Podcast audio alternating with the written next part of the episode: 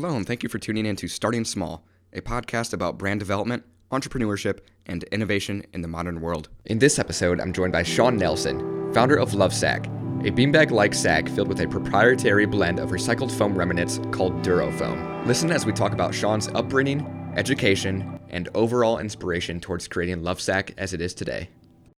Hello, and thank you for tuning in to Starting Small. Today, I'm joined by Sean Nelson, the founder of Lovesac. Sean, thank you so much for joining me today. Yeah, great to be with you. Thanks for having me. Of course. So, I want to start out with your upbringing. So, where did you grow up and what was your childhood like?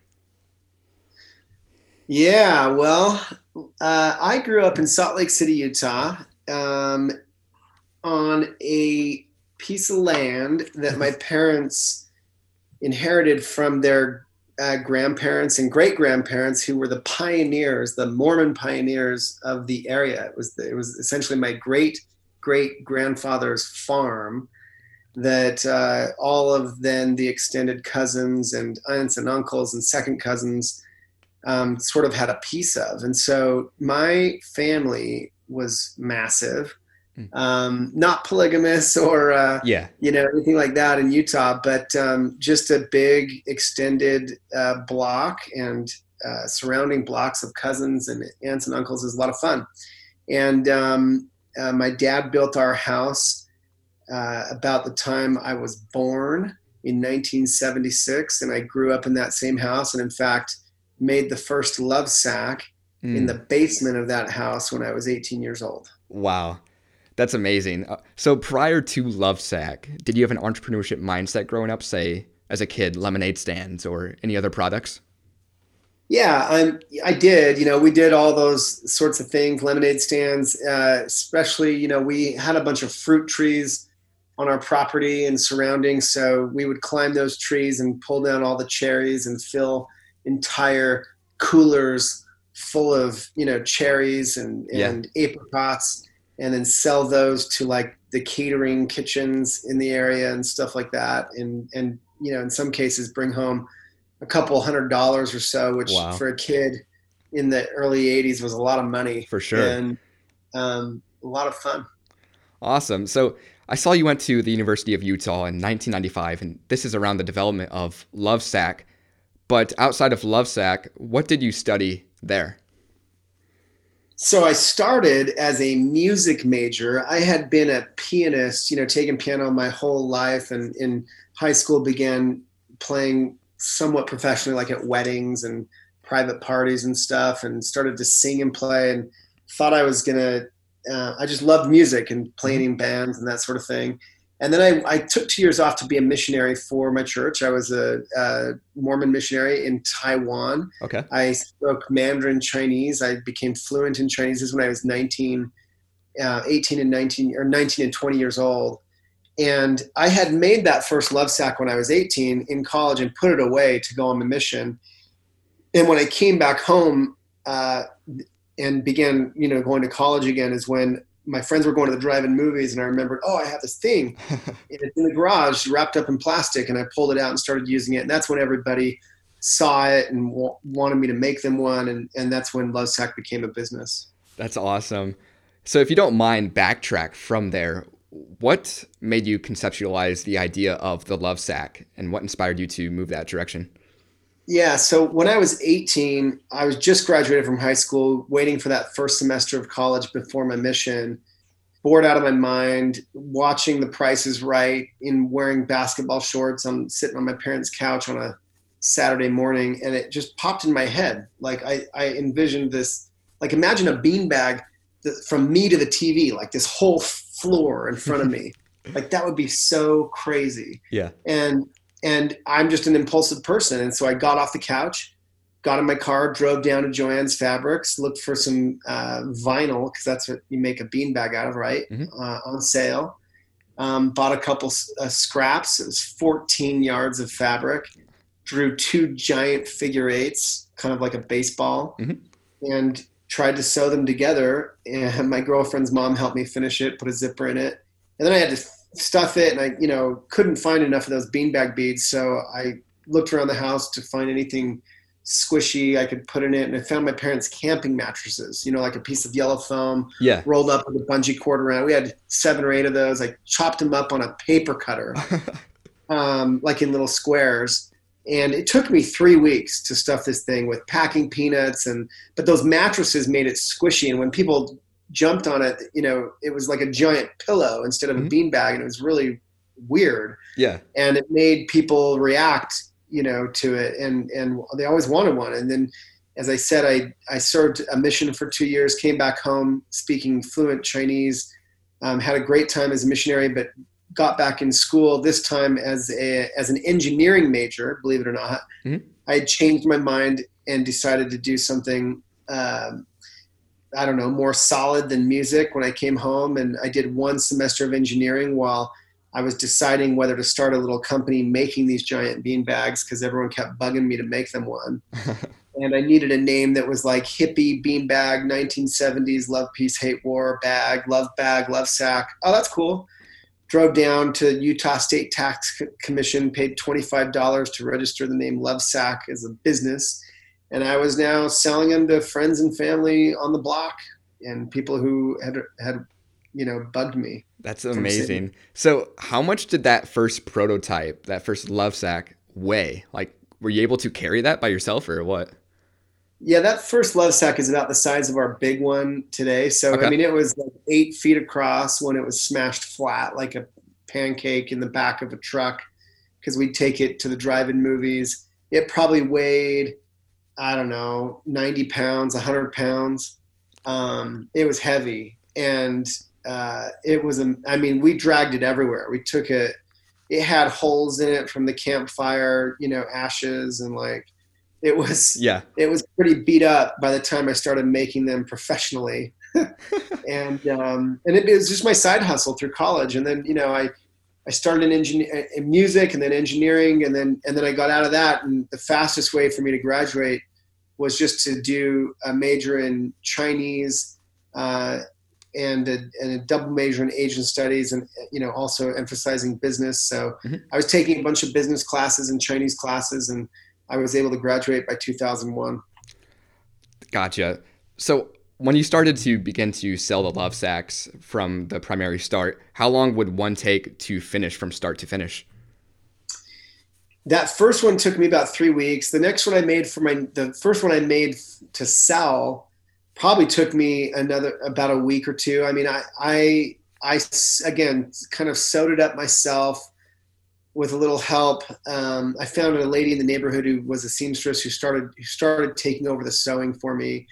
But I, I was still cutting, I was basically a, a yellow paged um, count, a sofa makers. And I found this factory in Salt Lake pretty big factory that that threw off a bunch of scrap foam because when they make couches, they have tons of little pieces that they can't use, and it's it goes to waste. Hmm. And so they they they would sell me giant sleeves like plastic bags full of this scrap foam, and um, I was just kind of like doing them a favor to take it off their hands, and I was taking it home and cutting it up on that paper cutter, and it would take me like a week, and it was terrible. And I only did that maybe two or three times before I was down there picking up some foam in my old, you know, 1976 Bronco, and uh, they and I said, "Do you have any way to shred this stuff up?" And the factory guys are like, "Oh yeah, we have this foam shredder back here that we haven't used in like 20 years." So I had to dust the thing off and and and rebuild the electric motors, kind of like a wood chipper. If you've ever used a wood chipper that you Yeah. feed sticks into, but now I could feed in, you know, these I don't know scraps of foam, and I could stuff a sack. I could shred enough for a sack in like one hour, and Wow. that changed the game for me because all of a sudden now I could make, you know, I don't know, half a dozen sacks a week and deliver them in, in this old van that I bought from my parents. And uh, it became a business, side hustle all the way through college. And, you know, I was going to school in the mornings. In the afternoons, I'd go down to the factory and, st- and stuff some love sacks, maybe deliver one, having picked up, you know, some sewn sacks that I had cut out myself on the floor and dropped off at my neighbor's house a few days before. And this was sort of like my circuit. And then in the evenings after that, when the factory closed and they'd kick me out, because I was just sort of working in the back of that furniture factory, Mhm. um, I'd go wait tables, and I was a waiter, and that's how I was actually paying, you know, for school and my gas money and okay because Lovesac never made a dime. I mean, it was Yeah. every time I made any money selling a Lovesac, I had to buy more fabric and buy more foam and fix the shredder or fix the van or register for another trade show because we were we'd put up a little 10 by 10 booth and sell them at boat shows, home shows, car shows, that sort of thing. Okay. So at this time, how were you advertising Lovesac? Social media wasn't really a thing at this time. So Yeah. how did you do that? Now this is late 90s, Mhm. um, early 2000s. No social media. It was, like I said, boat shows, home shows, car shows, beer fest, Oktoberfest, a little 10 by 10 booth, some Bob Marley playing on a on a you know radio and like um, uh, word of mouth, friends and family. That you know everyone who bought one, of course, it becomes a conversation piece. And I think that was my first lesson is if you if you can just come up with a product that's actually remarkable. You know, I read this book early on by Seth Godin called The Purple Cow, and Lovesac, like an eight foot beanbag, is a purple cow. Like if you drive past a cow painted purple alongside the road, you would notice it and you'd Mhm. probably say something about it. And I've always believed in that phrase, be remarkable, you know. So if you have a remarkable product, something that would cause someone to say something about it, um, then that's a huge, that's a, you know, that's a huge winning factor right at the For sure. outset. So you're at these shows and say a customer comes up and wants to buy a sack. At this time, what did the process look like from purchase to giving them the actual Yeah. sack? Did they did you ship it to them or how did that look? No, they they would typically at that time, you know, make me some kind of deposit. Like they'd write me a fifty dollar check or or leave me, you know, fifty bucks in cash or something like that. I'd take their name and number and address, and you know, and uh, and and we'd take their order manually, just write it down on a piece of paper. Um, I remember, in fact, we had. I think I still have copies of a few of them. These order masters. They're these giant, just big pieces of paper with with a list of all of like the cut you know the customer's name would go across their their address their you know their fa- the the size they want the color they want Hmm. all that stuff. And i and we would just work off of this giant order form. And and in fact because it was a side hustle i had some friends in college who sort of joined the company just to sort of help out and see where it could go. And and so any one of us might come over during the week uh, walk into my parents' basement where I was living Mhm. in, in, in what used to be my mother's uh, dance studio. That's how I had the space to roll out the fabric and cut it out. Okay. It's this big empty room. And any one of us might kind of put a check mark by that person's name under the cut column and we might cut out their love sack and and then drop it off at Marty's house who would sew them up and we'd pick them up a week later and we just sort of did this uh, in our spare time and it would take maybe a couple weeks to you know work through that little process to till it got down to the factory and got stuffed and then delivered in the in our old 1978 Dodge van. That's amazing. If you don't mind, what did a love sack run for at that time when you guys started out? Um, yeah, love sack. I think we were selling them for like you know two or three hundred dollars depending on the size. Okay. And you know they didn't have removable covers, and we did they didn't come shrunken down. We just roll them out of the back of the van and try not to tear them Mhm. as we loaded in through their front door usually or whatever. And they'd pay me the balance and drive away and make another one. Awesome. So you guys landed a spot with a giant retailer called the Limited Too, and this was for twelve thousand love sacks. I was wondering how did they hear about love sack? Yeah. So as as I was wrapping up college, um, and we had been doing what I just described the whole way through in the afternoon. Um, you know, like I said, Lovesac never made any money. It was kind of a pain in the butt. It was like it was fun to have a business through college, but it was time to go get a real job. And I and I had you know my degrees. Um, ready to graduate. I spoke fluent Mandarin Chinese. I had a job waiting for me in China, actually. And I was ready to just shut the whole thing down and move on with my life. And, and my friends were like, no, you can't close Love Sack. I love my Love Sack. You're crazy. so I said, okay, we'll give it one last shot. And we had sold like 50 love sacks to Red Bull energy drink. Mm. Um, and, and gall, it was like a lot nicer to sell 50 at a time, even though it took us like a year to make them. Yeah. Um, if only we could get orders like big orders like that. So, so we had this big idea to, the guy who printed our brochures told us about this big trade show in Chicago where he goes every year to look for ideas. And it was basically for companies looking to do promotional products. Like we could put your logo on this giant not beanbag called Lovesac and um, try to get orders like Red Bull. And, and, and we went there and, and kind of credit carded our way there. And it was like $10,000 to enter the show. And we had to have like these really nice brochures. And like we, I don't know, bought some shirts and embroidered our logo on them to look official and stood there. Mhm. And, uh, and lots of people jumped on these love sacks in our little 10 by 10 booth. Um, but nobody bought anything. And so I came home kind of dejected, but at the same time, vindicated, feeling like, okay, I at least tried. Yeah. And I was actually down at the factory stuffing a love sack when my phone rang and, and, I, and I pull it out of my pocket and I look and it's an out of state number from Ohio. And I turn off the foam shredder and I brush the foam out of my hair and I answered it, you know, Lovesac Corporation.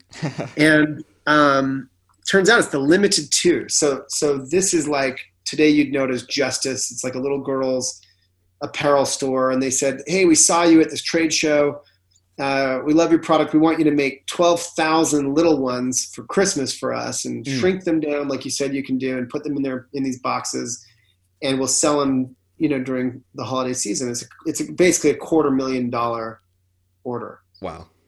And you know, at 21 years old, having only ever sold 50 at one shot, it 12,000 just blew my mind. And they, and they FedEx me this piece of fabric with little um, blue fuzzy fabric with little silver specks in it. They said it needs to be out of this fabric and it needs to be done by this date. And they gave me like five months to do it in.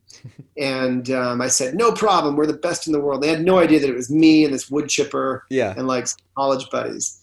And so I got on a plane and I flew to North Carolina to find that fabric. And um, I, you know, the biggest fabric show in the country is happening. And sure enough, I found it.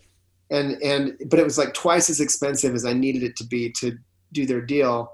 And I'm about to give up again, thinking like, what am I even doing here? Like like I had to credit card my way here. I'm still a waiter. I have I don't know how I'm going to buy thirty thousand yards of fabric, even if I could Yeah. but I'm about to give up, and this guy, this fabric merchant, has all these like sample boxes behind him with Chinese writing on the on the cardboard boxes, and I can read it, and it's the hmm. address of the fabric mill that makes this fabric. Wow. And I'm like, crap, like I can't stop now. So I credit card my way to Shanghai, China to that address, to the 32nd floor office buildings of the sales office of this fabric mill. And I walk in and I don't speak Chinese at first. I just say in English, you know, I'm looking for this fabric. And they say, yeah, we make it. I said, I need it for, you know, this price. They said, well, it's double that. Mm. But then they start talking amongst themselves in Chinese about how much it costs to actually manufacture this stuff. And I'm just listening because I can understand everything they're saying. Yeah. And uh, and sure enough, like I just negotiate for three days. I knew that they could hit my price if they really wanted to, and so they came down and down and down, and finally they gave up and said, "Okay, we'll do the deal. We'll cut them and sew them and ship them to you. You know, you're going to have to stuff them in the United States." I said, "Great, no problem." They said, "We just need a sixty-five thousand dollar deposit to get started." Mm. and I was, you know, the waiter in me was like, okay. So I called up the limited corporation from China. I said, hey, I'm here at my factory. I've got your order ready to go. I just need $65,000 to get started on your order. And they said, well, you know, we're the limited. We don't give deposits. I said, well, we're Lovesac. I've never done a deal without a deposit. What's wrong with you? Yeah. Anyway, they finally wire me $65,000 to my University of Utah credit union account for Lovesac. Wow. I wire it to China. They're making they're making the sacks. I had to go back home and find a way to stuff twelve thousand little love sacks over the next ninety days. Man. So how did you keep up with production? Was it just you and your friends still at this time then? Um, yeah. So well, so so basically, I flew back home and and I drove out to farm country to maybe buy two or three of these converted grain grinders that we Mm. had been using. and but it would have been terrible and they were slow and noisy and i said do you have anything bigger and this farmer's like oh yeah and he shows me this thing called a hay buster which is like a, it's a it's it's a grinder that's pulled around by a tractor on a farm to grind up those 2000 pound rolls of hay and and we threw some foam in it and jammed it but we made some adjustment anyway we figured out how to make it work so I applied to the U.S. government for an agricultural loan for farm equipment to purchase an old 1970s hay buster and a mm. tractor to power it. And I brought this tractor and hay buster to downtown Salt Lake City, um, next door to that old to that factory that I had been working at for a long time. They leased me a space, and I put I put this hay buster up inside and I built a platform for the tractor to sit on at the at the loading dock because mm-hmm. the tractor has to stay outside because it's blowing smoke in the air because the tractor it basically runs off of the drive line of the tractor. Okay. And um, now I have a tractor powered factory that can shred tons of foam, and I just needed a bunch of temp laborers to help me do it. And so in in uh, September of 2001, after the container load of, of folded empty little love sacks arrived from China. Um, we got to work filling them, and I think we had to do like hundred a day to stay on pace. And the first day we did like thirty. Wow. And and so we ended up having to run double shifts. And I was I was you know at five in the morning I was filling up six cans of diesel fuel, standing on the front tire of that tractor to fill it up with fuel to power us for the day. Man. Uh, by six in the morning, we were shredding foam and unjamming the tractor every now and then. And then, you know, those workers would go home in the afternoon. Their cousins would come in. We'd work until midnight. Um, and it was just me and, and a couple of my college buddies now graduated, working shoulder to shoulder with 20, 30 temp laborers, trying to just get this order done. And we, we did it. Um, but, but we barely broke even. Um, I finished this order $24,000, or sorry, at 24 years old, $55,000 in credit card debt. Mm. Um, I owned a tractor and a hay buster. I had a bunch of people who wanted to keep working, but I, the problem is I hadn't been out selling because I had just been trying to complete this order come, you know, come what may. Mm-hmm. And uh, so I scrambled and I went to all the furniture stores in the area and they laughed at me and told me nobody wants to buy an eight foot beanbag, let alone with this goofy name on it. Um, we went to the malls maybe to open our own store. They laughed at us and told us they've got Pottery Barn and you know Abercrombie and Fitch. Like what what what do you want to? Yeah. What kind of store are you trying to open? So one of the malls that rejected us called me back two weeks later and said, "Look, we're a brand new mall, smack downtown Salt Lake City. We'll let you in for the Winter Olympics and Christmas, Christmas and the Winter Olympics. And then, you know, in the springtime, we'll get someone real to take your spot. And I said, great, wow. we'll take it. And we maxed yeah. out my cousin's credit cards and we did the carpet and the paint and the neon sign and tried to look official. And we opened the first Lovesac store on November 17th of 2001, just hoping people wouldn't laugh at us and people came in and they heard the music bumping and they saw you know a funny movie on the big screen tv and they flopped down in a giant love sack to watch it. That's amazing. and before long they wanted to buy them and we were we crushed it. I mean we did tremendous sales in our first six weeks in business. We sold everything we could make down the street at our little factory. And people were trying to franchise the business out of the gate and we were just off and running that's amazing. So, going back to the Limited Too, what do you think this opportunity meant for both your path and the future of Lovesac? Because this is when you were on the fence yourself for continuing yep. Lovesac or not. So, what did this really mean for your future with Lovesac? You know, I tried to quit Lovesac numerous times leading up to t- finally finally taking that order. Yeah. Um, during the order, I wanted to die. It was so hard to complete it, and financially, physically, nearly broke me. Mm. Uh, did break me, honestly, but yeah. we we muscled through. And then after, I mean, I really thought that we couldn't get any furniture stores to take us seriously, and so you know, we were always living on the edge of just financial ruin all the time. Mm-hmm. And when you know you're only 24 years old and you have all this credit card debt, you feel like there's just no way out. and so in some ways that economic pressure is what kept me going. Like i i had no safety net. Yeah. I i would be financially ruined. I would owe a lot of money to all these people. I'd be embarrassed you know so like that honestly kept me going through the hardest hardest times. You just had to find a way to survive. For sure. And and so that order of course really set us up to do the next thing. But and then you know even after we opened the first store it was great. And then the second store sucked but the third store was great and the fourth store sucked. And it was you know we were just constantly on the verge of barely making it for a lot of years. Yeah. So going to 2006 you launched the Sactional. So what made you decide to go from the sacks that you were selling at this one point to full on couches. Well in that very first location we had a couch in the corner just to be sp- sort of part of like the store decor. Mhm. and you know you'd have the couch in the corner then some sacks in front of it and then the big screen tv and people would come in and flop down. And people often like every day every hour of every day would would you know they'd, they'd be maybe buying a love sack or looking around. They'd say well how much is that couch? I really like that couch and and like we couldn't sell the couch. It was too hard to deal with. You know you could one lots of people sold couches. Two like they're they're a pain to move. They're a pain to deliver you know? Mhm. they're like then they want the matching armchair or ottoman. Like how do we get that? Yeah. But it got us thinking because we were asked so often about it. Like how could we make a couch that shrinks down like we shrink down a love sack and we started tearing apart couches in our garages and and basically we invented Sactionals as you know them Mhm. in 2006 um, for that reason little did we know that it would set us up to sell couches online which was just emerging as a thing really Mhm. um, it would set us up even today in 2020 to be we're the we are the only place you can buy a high-end sectional online and have it delivered FedEx. wow Period. Wayfair doesn't do it.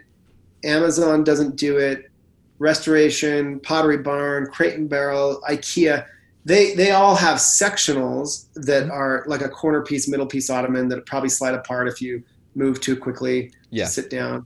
Um, and they're and they come in very very big boxes if they ship at all like that.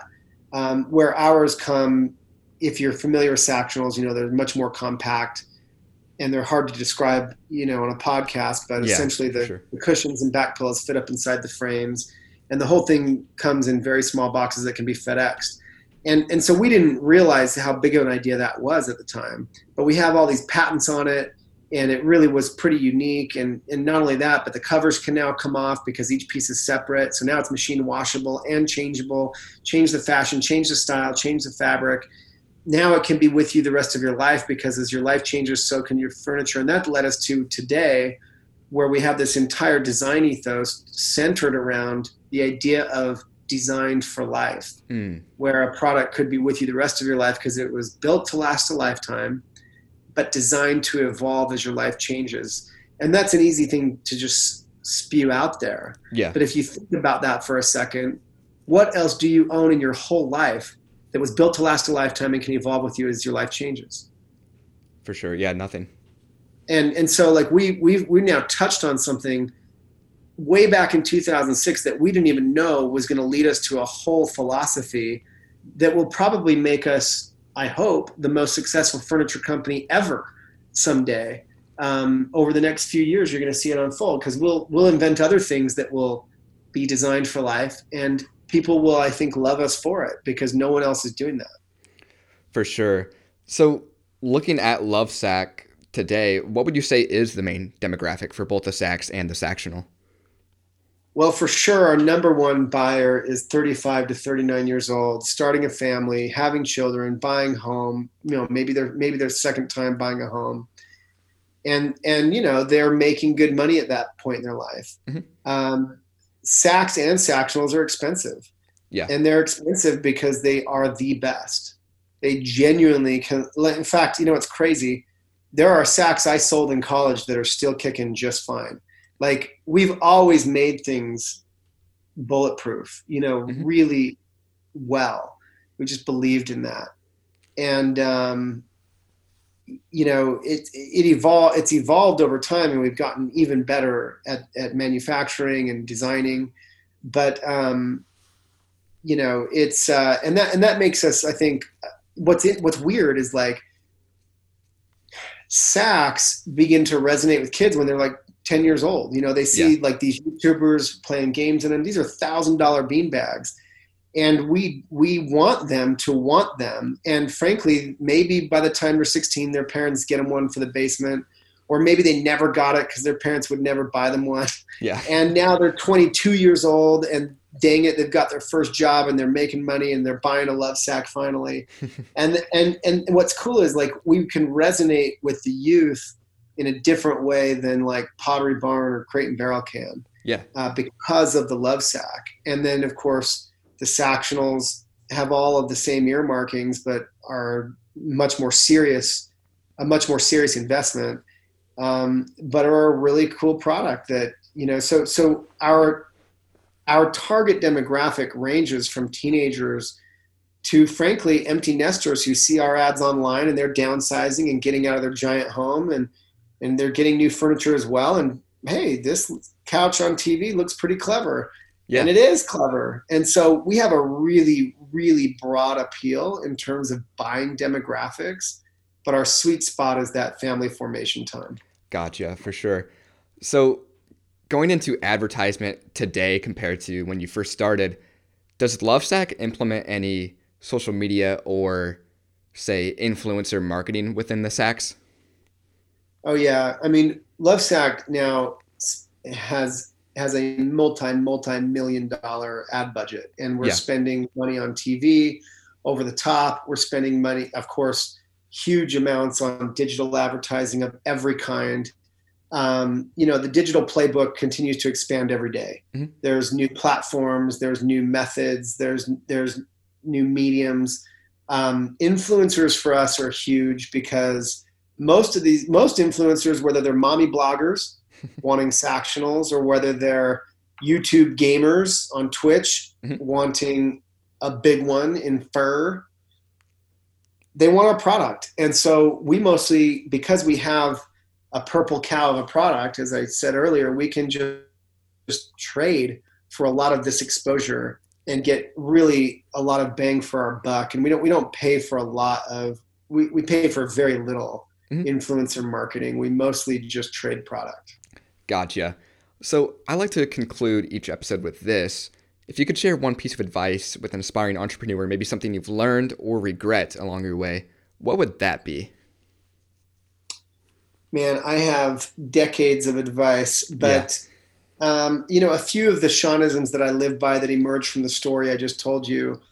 I would say number one, um, just do something. I say get off the couch is kind of my mantra. Had, had I not, had I just had the idea to make a giant beanbag that would be my whole living room floor size, that's one thing. But I got off the couch right then, that day, that moment, drove down to the fabric store, bought some fabric, and started cutting it out. Mm.